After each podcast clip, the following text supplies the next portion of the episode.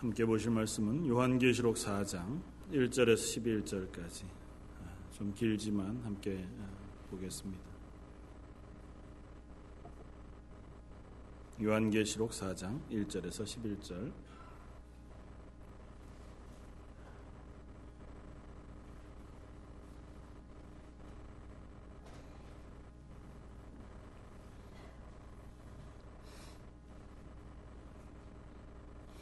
자, 여러분 우리 한 목소리를 같이 한번 천천히 읽겠습니다.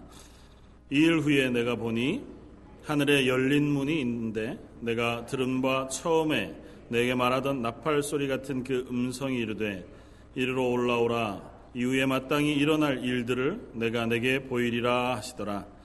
내가 곧 성령에 감동되었더니 보라 하늘에 보좌를 베풀었고 그 보좌 위에 앉으신 이가 있는데 앉으신 이의 모양이 벽옥과 홍보석과 같고 또 무지개가 있어 보좌에 들렸는데 그 모양이 녹보석과 같더라. 또 보좌에 들려 24 보좌들이 있고 그 보좌들 위에 24 장로들이 흰 옷을 입고 머리에 금관을 쓰고 앉았더라. 보좌로부터 번개와 음성과 우레소리가 나고 보좌 앞에 켠 등불 일곱이 있으니 이는 하나님의 일곱 영이라. 보좌 앞에 수정과 같은 유리 바다가 있고 보좌 가운데와 보좌 주위에 내 생물이 있는데 앞뒤에 눈들이 가득하더라. 그 첫째 생물은 사자 같고 그 둘째 생물은 송아지 같고 그 셋째 생물은 사람 얼굴이 사람 같고 그 넷째 생물은 날아가는 독수리 같은데 네 생물은 각각 여섯 날개를 가졌고 그 안과 주위에는 눈들이 가득하더라. 그들이 밤낮 쉬지 않고 이르기를 거룩하다 거룩하다 거룩하다. 주 하나님 곧 전능하신 이여 전에도 계셨고 이제도 계시고 장차 오실 이시라 하고 그 생물들이 보좌에 앉으사 세세토록 살아 계시는 이에게 영광과 존귀와 감사를 돌릴 때에 24장로들이 보좌에 앉으신 이 앞에 엎드려 세세토록 살아 계시는 이에게 경배하고 자기의 관을 보좌 앞에 드리며 이르되 우리 주 하나님이여 영광과 존귀와 권능을 받으시는 것이 합당하오니 주께서 만물을 지으신지라 만물이 주의 뜻대로 있었고 또 지으심을 받았나이다 하더라 아멘. 어, 일곱 어, 소아시아 일곱 교회에 보내는 어, 말씀이 어, 라우디기아 교회를 향한 말씀으로 마무리가 되어지고 어, 전혀 다른 어, 장면으로 바뀌어져서 어, 사장이 시작되어집니다. 어, 소아시아 일곱 교회를 향하여 하나님께서 말씀하시고 어, 그들을 향하여 때로는 책망으로 때로는 칭찬으로 그들을 격려하시고 도전하시는 그 말씀이 바로 지금 현재 우리들을 향하신 말씀인 줄로 알고 우리가 함께 보았었고 우리에게 또 지금을 살고 있는 그리스도인 혹 지금 현재 우리 교회에게 하나님이 여전히 동일하게 책망하시기도 하고 격려하시기도 하고 또 그 가운데서 우리로 하여금 하나님의 교회로 살아가고 세워져 갈 수 있도록 은혜 베푸시는 말씀으로 우리가 들었습니다. 아, 그 말씀을 하신 어, 하나님께서 다시 이 요한을 향하여 계시의 말씀을 보여주고 계신 것이 4장으로부터 어, 시작이 되어집니다. 이일 후에 내가 보니 하늘에 열린 문이 있는데 내가 들은 바 처음에 내게 말하던 나팔 소리 같은 그 음성이 다시 들렸다는 겁니다. 그러니까 아마 뭐 계시가 계속 되어지는 것이겠죠. 어, 첫 계시가 끝이 나고 어, 그 새로운 어, 계시의 말씀들이 아, 사도 요한에게 들려지고 있습니다. 뭐 이일 후에라고 하는 것이 꼭 시간적인 개념을 구분하고자 하는 것은 아닌 것 같아요. 묵시문학 속에서 장면의 전환이나 하나님의 계시가 선포되어질 때 통상적으로 보여지는 말씀이니까 하나님께서 이제 새로 아니면 연결하여 예, 이 요한에게 계시의 말씀을 선포하고 있는 것입니다. 그런데 요한계시록의 말씀을 우리가 뭐 크게 살펴보면 6장 아, 말씀부터 이제 하나님의 최후의 심판의 모습이 드디어 등장을 합니다. 우리가 잘 알고 있는 것처럼 일곱 인을 떼시는 아, 예수님의 모습을 볼 수 있고 그 인이 하나씩 떼질 때마다 어, 이땅 가운데 하나님의 심판의 일들이 일어나고 또 계속해서 쌍으로 어, 일곱 나팔을 어, 부는 천사들의 나팔이 불려질 때마다 이 땅 가운데 하나님의 진노가 하나님의 심판이 쏟아지는 것을 보여줍니다. 마지막에 가면 일곱 대접이 쏟아지는 장면으로 계속 요한계시록은 선포가 되어지고 선언이 되어지는 것을 봅니다. 어떻게 보면 가장 많은 분량의 내용을 차지하고 있는 것이 그 마지막 날에 하나님의 심판의 모습이고 그 심판의 주권 가운데 임하시는 하나님의 어미하심을 우리가 아, 요한계시록 가운데 볼 수 있습니다. 그런데 초대교회를 향하여 네 너희들의 지금 모습을 내가 안다. 그리고 너희들의 속마음도 알고 너희가 처한 환경도 내가 안다. 너희가 거기에 견고하여 아, 첫 마음을 잃어버리지 말고 믿음 가운데 세워 어, 있기를 아, 격려하시고 부탁하신 하나님께서 이제 장차되어질 일인 심판의 메시지를 이 교회들에게 선포하고 계시는 것입니다.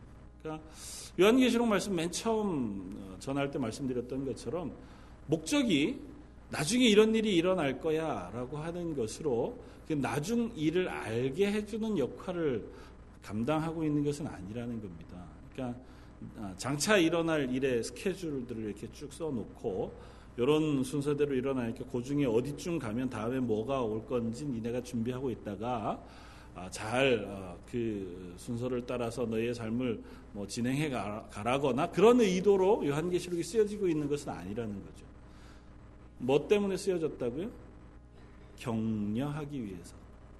초대교회, 지금 사도 요한이나 초대교회가 어, 처하여 있는 상황이 그야말로 참 어려운 상황 속에 가장 극심한 핍박과 박해 가운데 놓여 있고 특별히 지금 사도 요한과 같은 어, 이 요한의 처지는 반모섬이라고 하는 곳에 유배에 당해서 그야말로 뭐 동굴 속에 자기의 삶을 살아야 하는 지경에 있잖아요. 그리고 모든 어, 예수님의 사도들 제자들이 다 순교를 당했고 유일하게 남았던 이 한 사람인 사도 요한조차 예수 그리스도의 십자가의 보혈을 증거한다는 이유 때문에 어, 로마 당국에 의해서 포로가 되어져 반모섬에 유배에 갔단 말입니다. 그러니까 초대교회가 흥황하던 와중에 그야말로 이, 이, 것이 정말 계속 되어질 것인가. 그 맨 처음에는 예수님의 부활하심을 그들이 보았잖아요. 그리고 그 소식을 들었고 그 구원의 소식이 전해질 때 놀라운 일들이 그들 가운데 일어났습니다. 그리고 그 믿음이 그들에게 소망을 갖게 했고 곧 그 예수님께서 우리에게 다시 오실 것이라고 하는 기대와 소망이 그들의 삶을 하나님의 교회 가운데 충실하게 신실하게 어, 했던 것이 사실이었습니다. 그래서 우리 잘 아는 것처럼 초대교회 때는 그들의 재산을 유무상통했다 그렇게 기록하잖아요. 내 재산을 다 팔아서 가난한 자들에게 나누어 주고 온 교회에 헌납하는 일이 그 교회 안에 비일비재했다고요. 그랬던 이유가 곧 예수님이 오시니까. 그 예수님 앞에 내 삶을 완전히 다 전폭적으로 헌신해 드려도 어, 그것이 어렵지 않은 그들의 결단이었단 말입니다. 근데 이 기간이 지금 이제 사도 요한이 요한계시록을 쓰고 있는 때까지 오는 그 시간들이 있었잖아요. 뭐 길게 잡으면 한 6, 70년 정도. 짧게 잡아도 5, 60년 이상의 시간을 어, 지금 지나오는 동안 교회의 형편이 좋아지고 있는 것이 아니라 점점 더 어려워지고 있다는 거죠. 하나님께서 우리를 위하여 예수 그리스도의 십자가의 보혈로 구원해 주시고 우리를 하나님의 자녀 삼아 주시며 우리를 그 영광 가운데로 다 인도하여 영원한 생명을 허락하셨음에 대하여 감사하고 내가 그 생명을 얻은 사람으로 잘 살겠습니다. 그래서 내 헌신, 내 삶을 다 헌신해서 드리겠습니다. 내가 가진 재산, 내가 가진 열심, 내가 가진 힘, 모든 것들을 다 하나님께 내어드릴 수 있습니다. 고백했는데 10년, 20년, 30년, 40년이 가는데도 불구하고 내 주변의 상황은 점점 더 악해진다고요. 예수 믿었다는 이유 때문에 죽기가 십상이고, 뭐, 공직에 뽑히지 못하는 것은 물론이거니와, 내가 장사하는 데서도 너무너무 큰 불이익을 당하고 시체말로 왕따를 당하는 거죠.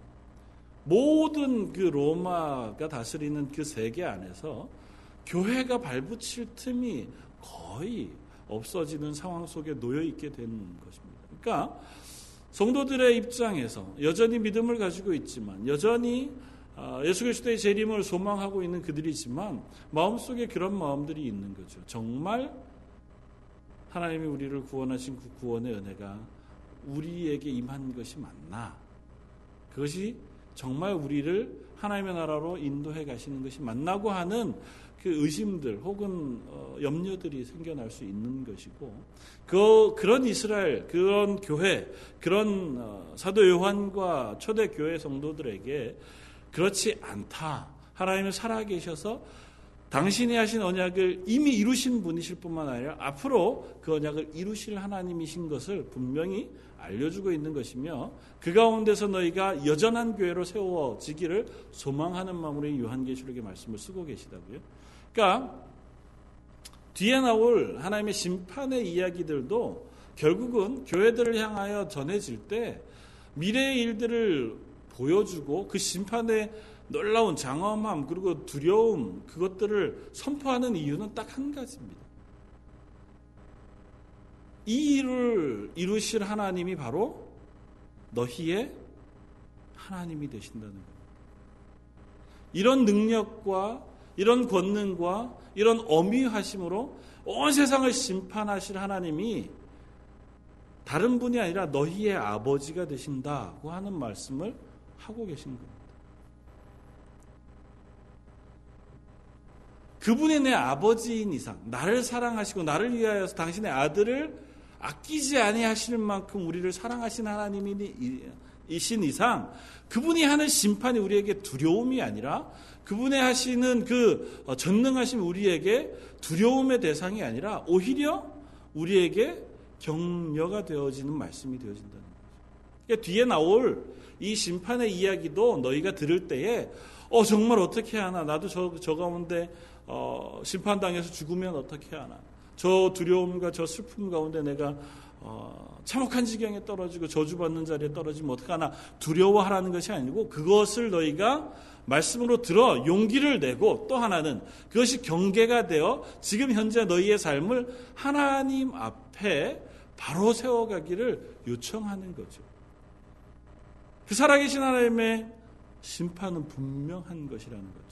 그 하나님의 살아계심도 분명한 것이라는 겁니다. 지금 너희의 눈 앞에 볼 때 하나님이 살아계신 것 같지 않고 그 하나님이 우리와 함께 계신 것 같지 않고 우리를 지키시고 보호하시는 것 같지 않아 보이는 그런 상황 속에서도 그 하나님의 심판, 그 하나님의 살아계심, 그 하나님의 보호하심과 인도하심은 변치 않는 것이므로 너희가 그 하나님 앞에서의 삶 이라고 하는 사실을 잊지 말으라고 하는 사실을 요한계시록을 통해서 말씀하고 싶어 하시는 것입니다.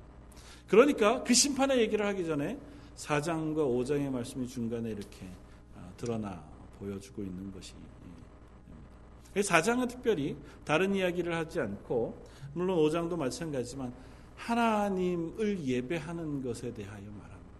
그래서 오늘 금방 우리가 읽었던 4장 1절부터 11절까지 일어나는 동안 제일 많이 등장하는 단어가 뭘까요?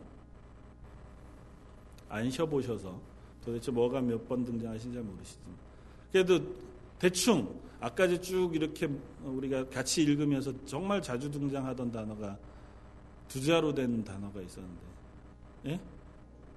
거룩, 보좌. 예. 보좌가 14번인가 등장을 해요. 요 짧은 절수 안에. 그러니까 사실은 10, 이, 이, 이 요한계시록 4장은 하나님의 보좌에 대한 이야기를 우리에게 보여줍니다. 그 심판을 이루시고 심판을 선언하시고 그것을 시행하시는 분에 대하여 먼저 보여주고 계신 거예요.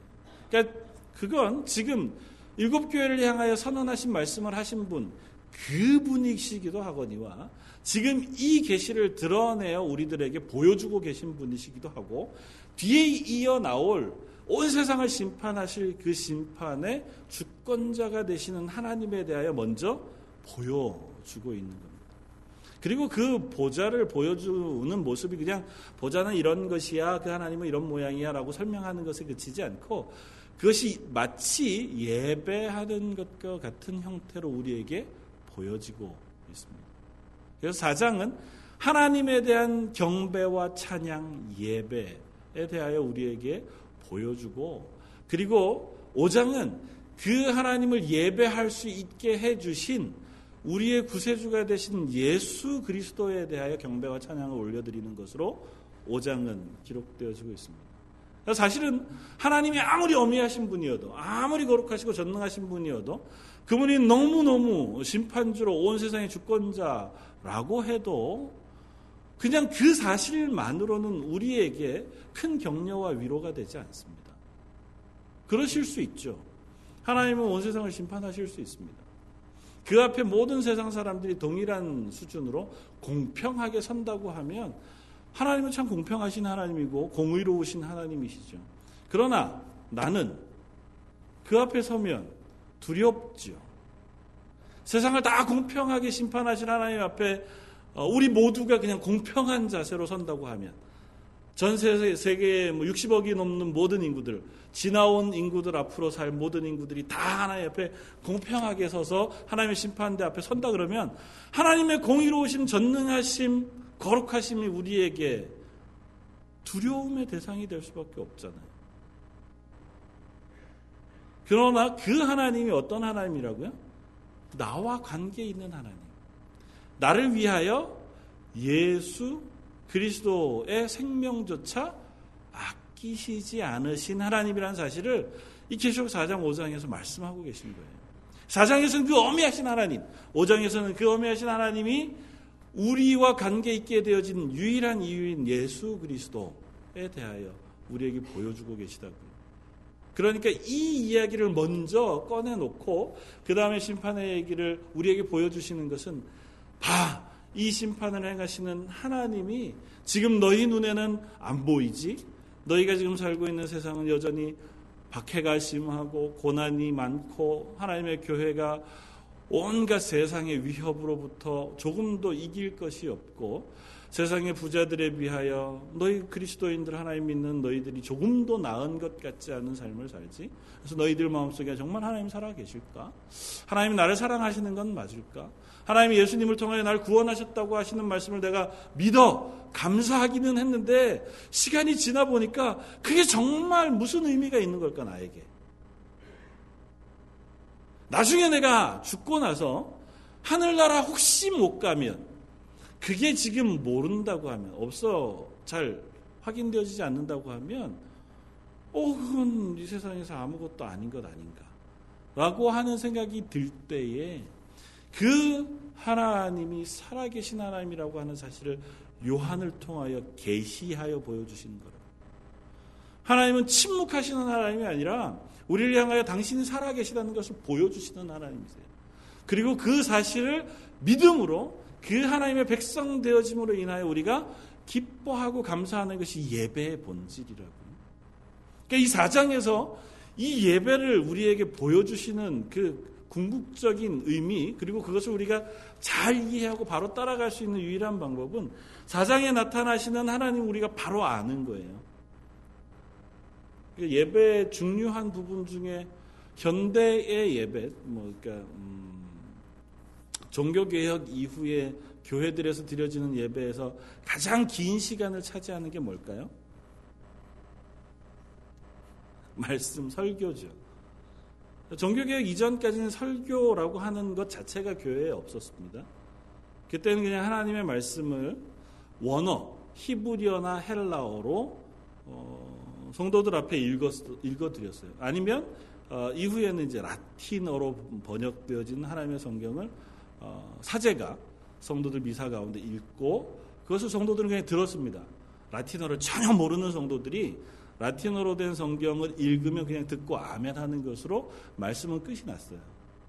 그러니까 성도들은 평생을 교회를 다녀도 성경 가운데 뭐가 쓰여 있는지 전혀 알 수가 없는 상황 속에 교회를 다닌 거죠. 그랬는데 종교개혁 이후에는 예배 가운데 제일 중요한 부분의 한 요소를 설교라고 하는 것이 차지하게 되었어요. 설교라고 하는 것이 왜 예배가 될까요? 하나님의 말씀이니까. 하나님의 말씀이니까 예배가 어, 된다. 믿으시면 제가 더 이상 할 말이 없죠. 너무 감사합니다. 어, 근데 그런 의문이 혹시 안 드시나요? 찬양은 우리가 하나님께 영광을 돌리는 거잖아요. 그죠? 기도는 하나님 앞에 어, 우리가 뭐 우리의 간구를 올려드리는 것이기도 하지만 기도 내용 가운데도 하나님을 찬양하고 하나님의 백성 되어짐을 고백하고 회개하는 그 내용이 들어있어 예배의 한 요소가 충분히 어, 맞습니다. 그죠? 그리고 나머지 모든 것 우리 삶으로 드린 모든 예배도 마찬가지. 근데 예배 가운데 어, 목사가 어, 설교 성경 내용을 설명해 어, 내고 있는 이 설교라고 하는 긴 시간 을 예배 가운데 일부로 차지하고 있게 하고 있다고요. 이걸 통해서 하나님을 예배하는 어, 이유가 뭘까요? 예배가 예배가 되는 이유가 뭘까요? 사실은 저는 목사가 되기 전에 그 부분에 고민이 있었습니다. 아, 그러니까 의문이 있었습니다. 아, 설교가 어떻게 예배가 될까? 설교는 어떻게 보면 하나님의 말씀을 우리에게 잘 알려주는 것. 그러니까 성경 공부와 설교가 다른 것이 별로 없잖아요. 그러니까 어, 우리로 하여금 하나님의 말씀을 조금씩 알아가게 하고 성경을 읽어가는데 도움이 되도록 하고 그것 가운데 어쩌면 조금 좋은 예화, 이해할 수 있는 좋은 설명들을 통해서 우리의 마음에 감동을 주고 그것 통해서 내가 그리스도인으로 잘 살아야지 하는 결단을 주는 적용의 말씀을 우리에게 잘 해주시면 좋긴 하지만 그것이 예배가 되는 이유는 잘 모르겠단 말이죠. 나를 그리스도인 되게 한다. 오케이. 네, 그건 맞는 것 같아요. 설교하는 걸 통해서 하나님께 영광을 돌린다는 건 사실은 잘 모르겠단 말이죠. 뭘까요? 설교의 핵심은 뭐냐 하면 하나님을 드러내는 겁니다. 그러니까 설교가 하나님을 예배하게 하는 것, 물론 이제 뭐 모든 설교가 다 그러냐, 100%다 그러냐, 우리가 그렇게 얘기하기는 좀 어렵지만 다양한 부분이 있습니다. 그러나 철저하게 설교가 드러내는 핵심은 하나님의 하나님 되심이에요. 하나님이 어떤 분이신가가 설교를 통해서 드러나야 하고 그 하나님이 우리에게 베풀어 주신 구원이 어떤 것인가가 설교를 통해서 드러나야 되고 그 하나님이 우리를 어떻게 사랑하셨는지에 대하여 설교가 드러내야 하는 거죠. 그러니까 설교를 통해서는 하나님은 이런 분이십니다. 하나님 우리를 위하여 이렇게 사랑하셨습니다. 하나님은 지금도 이렇게 우리에게 말씀하십니다. 하나님 우리를 위하여 이러한 구원의 은혜를 베풀어 주셨습니다라고 하는 것을 선명하게 드러내는 것이 설교라는 거죠. 그렇기 때문에 설교가 예배가 된다는 겁니다. 하나님이 어떠하십니다라고 고백하잖아요. 설교자가 그것을 풍성하게 고백하면 할수록 함께 설교를 듣는 모든 회중이 그 말씀에 동의하여 아멘 한다고요. 그것이 하나님 앞에 드려지는 예배가 되어진다. 5장 맨 마지막 절을 한번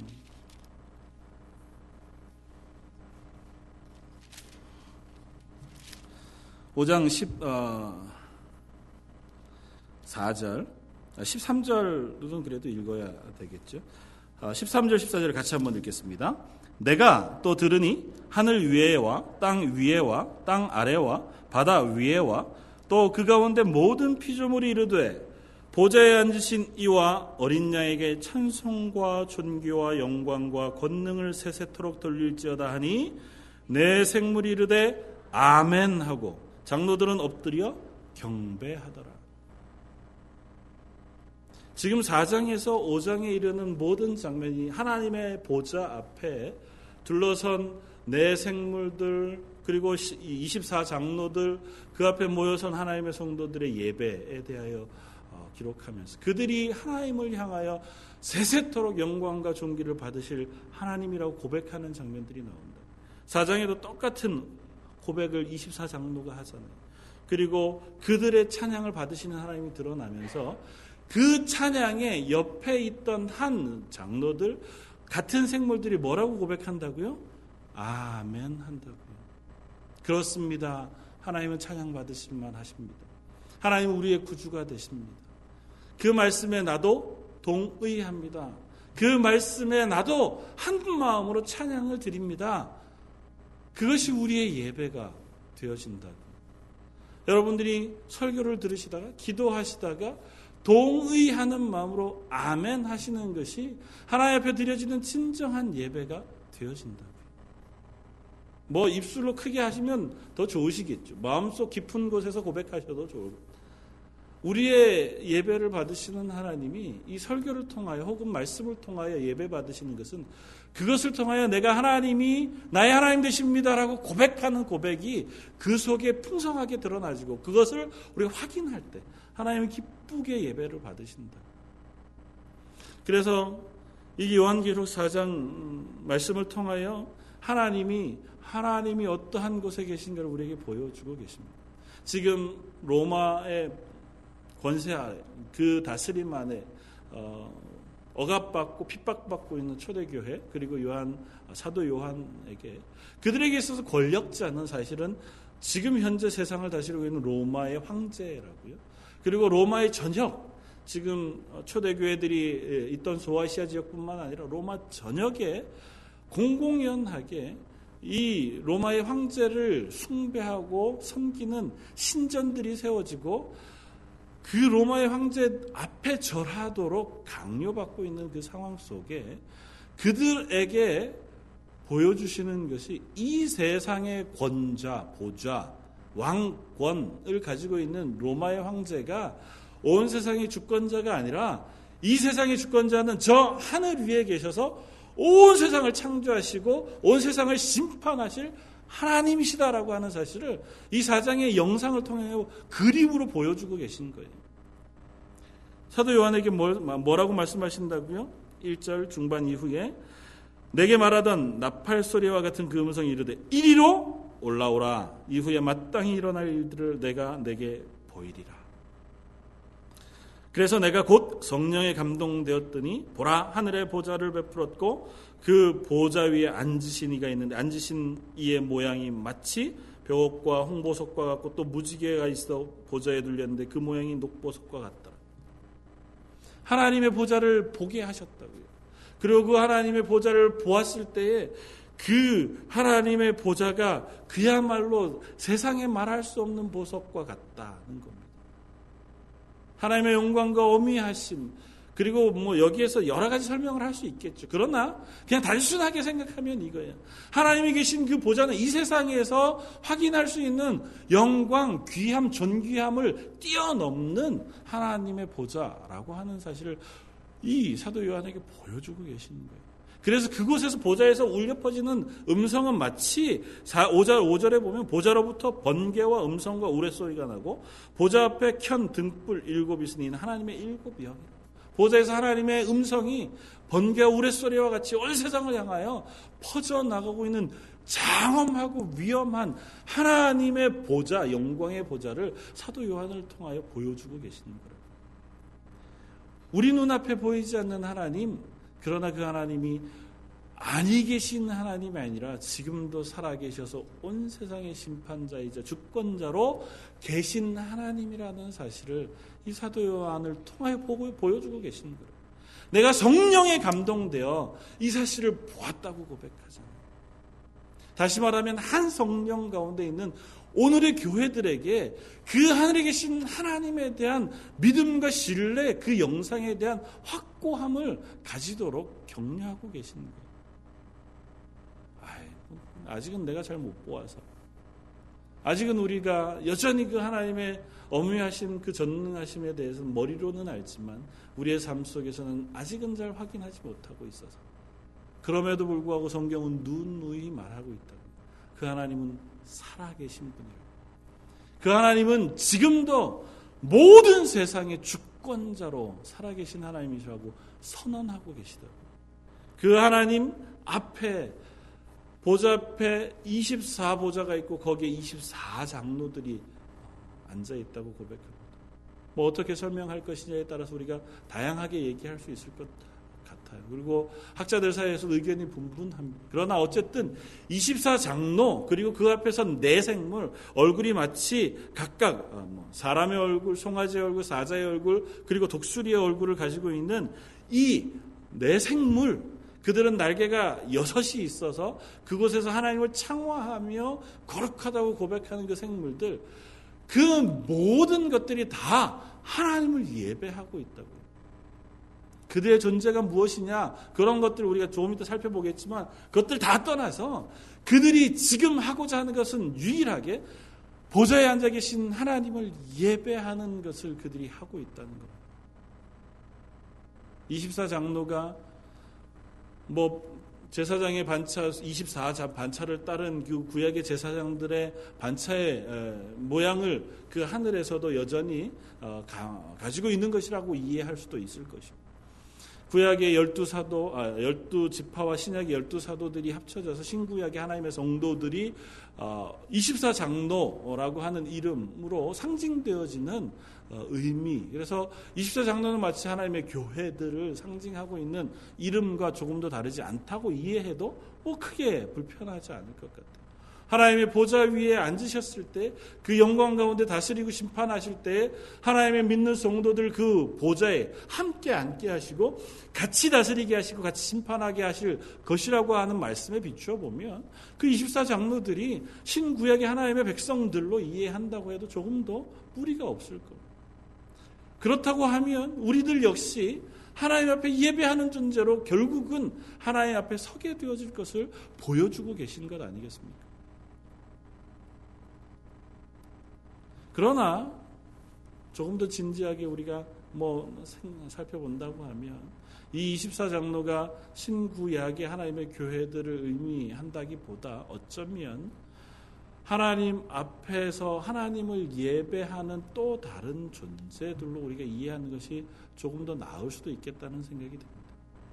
밑에 나오는 내 생물들 그리고 24장로라고 하는 표현 그 모든 것은 다 하나님 앞에 서서 하나님을 예배하는 존재들이라고요.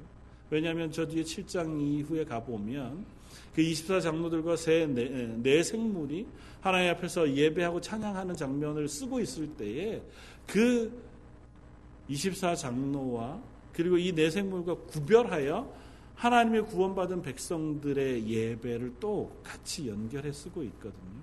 그러니까 뭐 하나님의 교회라고 생각해도 무리가 없겠지만 또 다른 어, 한편으로는 하나님을 모셔선 하나님의 예배자들, 하나님의 어, 영광을 예배하는 존재로 지어진 그 존재들로 우리가 이해해도 무방할 것이라는 것입니다. 그러니까 하나님 앞에는 항상 하나님을 예배하는 존재들이 있고 그 하나님은 예배 받으시기 합당하신 하나님이시라는. 그 하나님은 우리 사람이 아니어도 하나님은 온전한 예배를 받으시기에 합당하신 하나님이시라는 겁니다.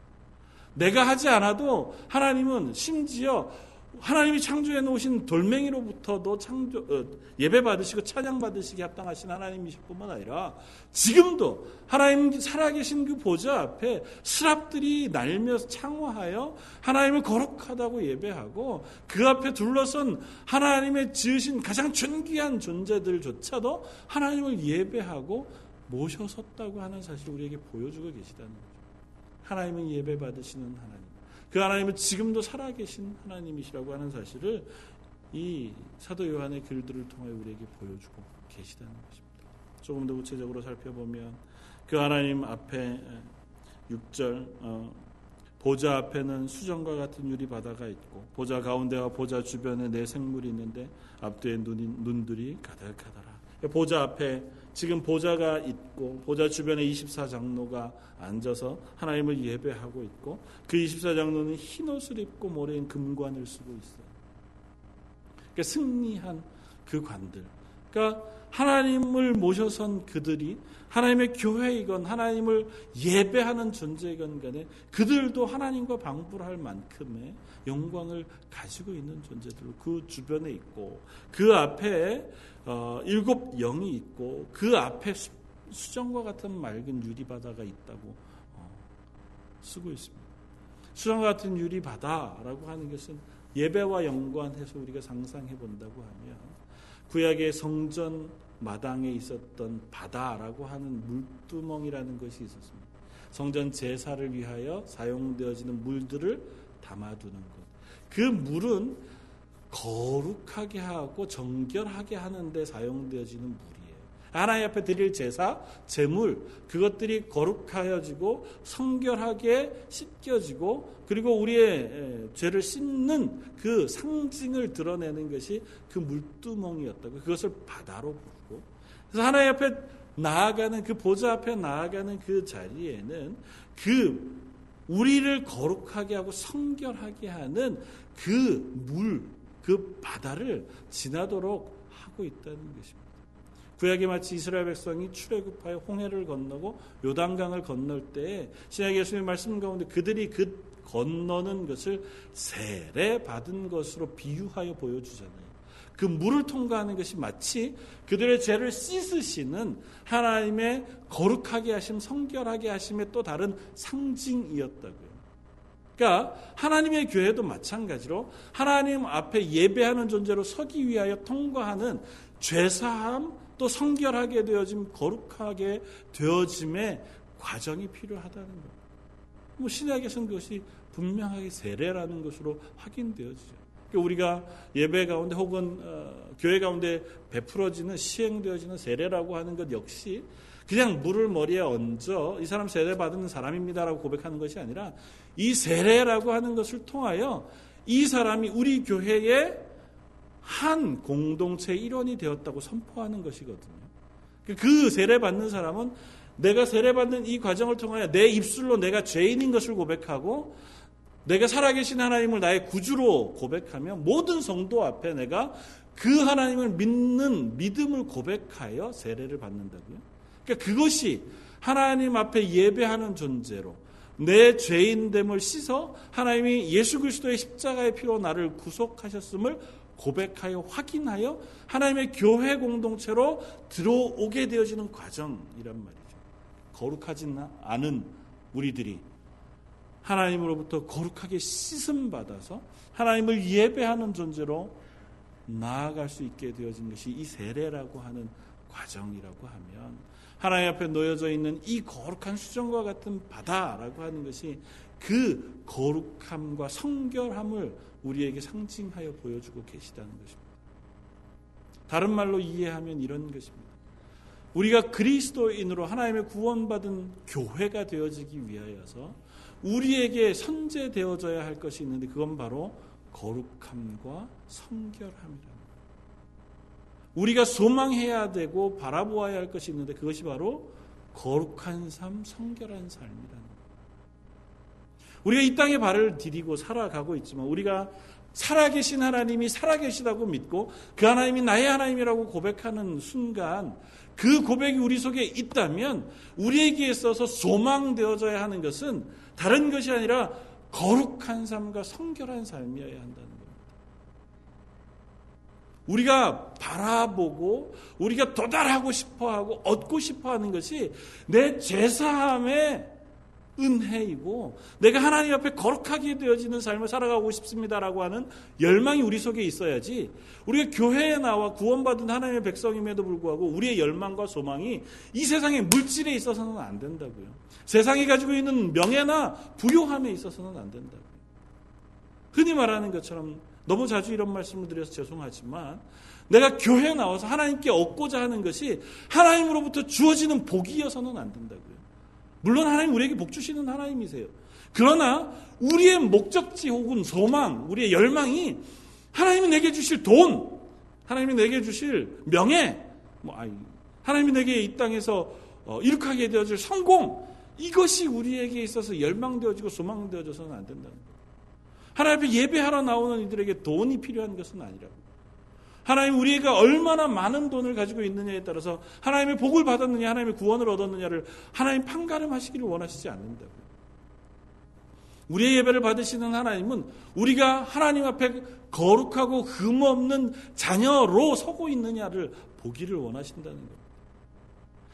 그 흠없고 거룩한 하나님의 자녀가 되는 유일한 방법, 예수 그리스도의 피로 우리의 죄를 씻고 그 구원을 얻은 자녀로 하나님 앞에 서는 것 이외에는 우리가 하나님 앞에 거룩하고 흠없는 자녀로 설 수 있는 것이 없습니다.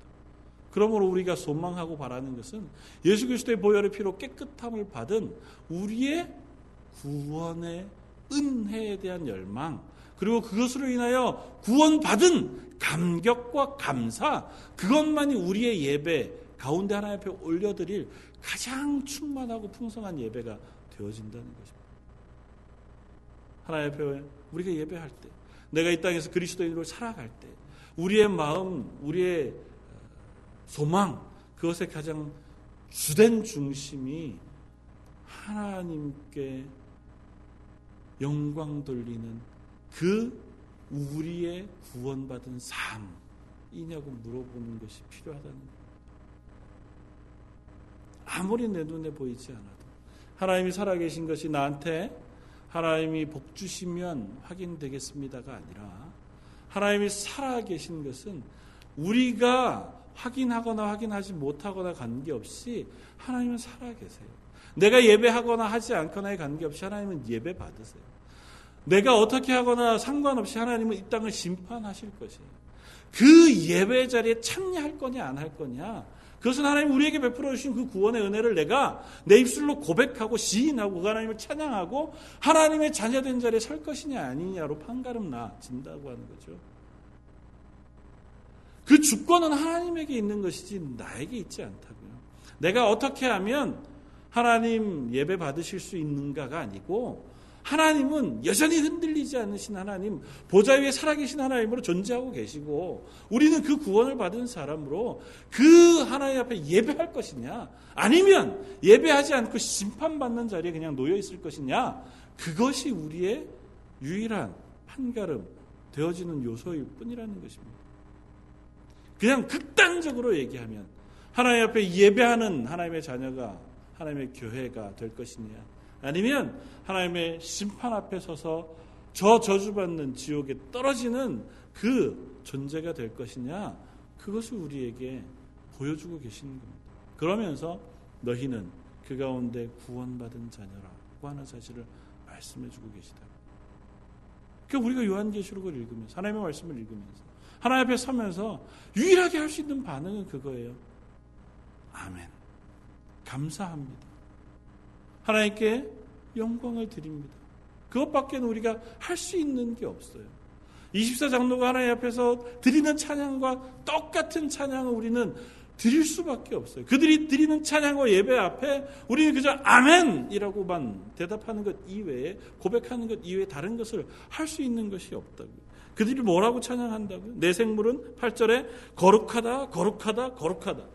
주 하나님 곧 전능하시니요. 전에도 계셨고 이제도 계시고 장차 오실 하나님 거룩하십니다 할 때 아멘 그 하나님 거룩하신 하나님이라고 같이 고백하는 수밖에 없고 24장로가 하나님 앞에 자기의 머리에 있는 관을 벗어 던지면서 하나님 앞에 드리면서 그 영광 그 승리 그 모든 어, 은혜들을 하나님 앞에 내려놓으면서 드리는 찬양 우리 주 하나님이여 영광과 존귀와 권능을 받으시는 것이 합당하오니 주께서 만물을 지으신 자라 만물이 주의 뜻대로 있었고 또 지으심을 받았나이다 고 하는 고백에 아멘 함께 고백하는 수밖에 없다. 여러분이 이 고백에 참여하시기를 원하십니까? 여러분들이 이 고백이 우리의 고백이 되어진다고 확인하십니까? 전에도 계셨고 지금도 계시고 장차 오실 하나님. 온 세상을 창조하셨고 지금도 주관하시며 곧 온 세상을 심판하실 하나님. 그 하나님이 지금도 살아 계시다고요. 그 하나님이 지금도 우리의 예배를 받으시고 우리의 삶을 주목하여 바라보고 계시다고. 교회는 그리스도인은 그 살아계신 하나님이 살아계시다는 사실을 이 세상 가운데 고백하는 사람들인 거예요. 세상은 하나님이 살아계시다고 인정하지 않습니다. 그러니까 때로는 사기도 치고, 때로는 거짓말도 하고, 때로는 사람을 죽이기도 하고, 때로는 자기 뜻대로 자기의 유혹의 욕심을 따라서 자기가 원하고 즐거워하는 것을 하면서 산다고요. 그러나 교회는 그리스도인은 그 하나님이 살아계시다는 사실을 알고 인정하고 고백하기 때문에 내 삶의 모든 영역에서 그 하나님이 살아계시다는 것을 드러내면서 사는 사람이라고. 우리가 그냥 도덕적으로 남들보다 깨끗해서 거짓말 좀 덜 하는 사람, 사기 안 치려고 애쓰는 사람, 혹은 사람을 죽이지 않거나 아니면 또 다른 사람들에게 사랑을 베푸는 사람이 아니라 하나님이 살아계시다는 사실을 우리가 믿기 때문에 그렇게 살 수밖에 없는 거예요. 그 하나님이 살아계시다는 사실이 내 속에 너무 분명하게 확인이 되어지니까. 그러니까 우리가 이 땅에서 그 하나님이 살아계시다는 사실을 확인하여 드러내며 살아갈 수밖에 없는 존재가 됩니다. 조금 더 적극적으로는 요한계시록의 말씀을 빌면 그 하나님이 심판하러 오신다고요. 우리의 어떠함과 우리의 믿음의 고백이 무엇이냐라고 하는 것을 하나님의 심판대 앞에서 확인하셔서 그 확인하신 증거대로 너는 지옥, 너는 나와 함께 영원한 삶이라고 하는 심판을 이루실 하나님 곧 오신다고 하는 사실 우리가 믿는 사람들이라고. 그러니까 우리의 삶이 하나님 앞에 선 사람으로 살아갈 수밖에 없는 거예요. 그래서 이 세상의 부요함이 우리를 위로하거나 우리의 소망이 되지 않는 거예요. 이 세상이 어떠함이 아니라 하나님이 나와 계시다고 함께 하시다고 하는 사실이 유일한 소망이 되고 그 하나님이 살아 계시다는 사실이 우리에게 힘이 되고 용기가 된다고요. 내 몸은 썩어져도 욥과 같이 내 몸이 마치 다 썩어져서 세상에 어느 누가 봐도 나는 참혹한 지경에 있고 나 스스로도 견딜 수 없어서 이제 곧 죽을 것 같은 그 심각한 지경에 있어도 하나님이 살아계시기 때문에 그 살아계신 하나님이 나의 위로가 되고 나의 용기가 된다고 고백한다고. 그것을 우리는 믿음의 고백이라고 얘기하고 그 믿음의 고백이 온 세상 가운데 하나님의 살아계신 것을 드러내는 우리의 삶의 전도, 삶의 고백이 되어진다. 저나 여러분들이나 제가 이렇게 땀 흘려가면 더워서 땀이 흘러, 흘려지는 건지 제가 마음속에 부담이 돼서 그런지는 잘 모르겠지만 이것이 우리의 부담이 된다 하더라도 하나님의 도심을 구하면서 이것을 우리가 소망하며 달려가는 하나님의 교회가 되기를 바랍니다. 최소한 최소한 나를 통해서 야, 저 인간이 저렇게 사는 걸 보면 정말 하나님이 살아계시기는 한가 보다. 그게 아니군 저게 미치지 않고서야 저렇게 살겠나? 죄송합니다. 너무 과격하게 얘기를 해서.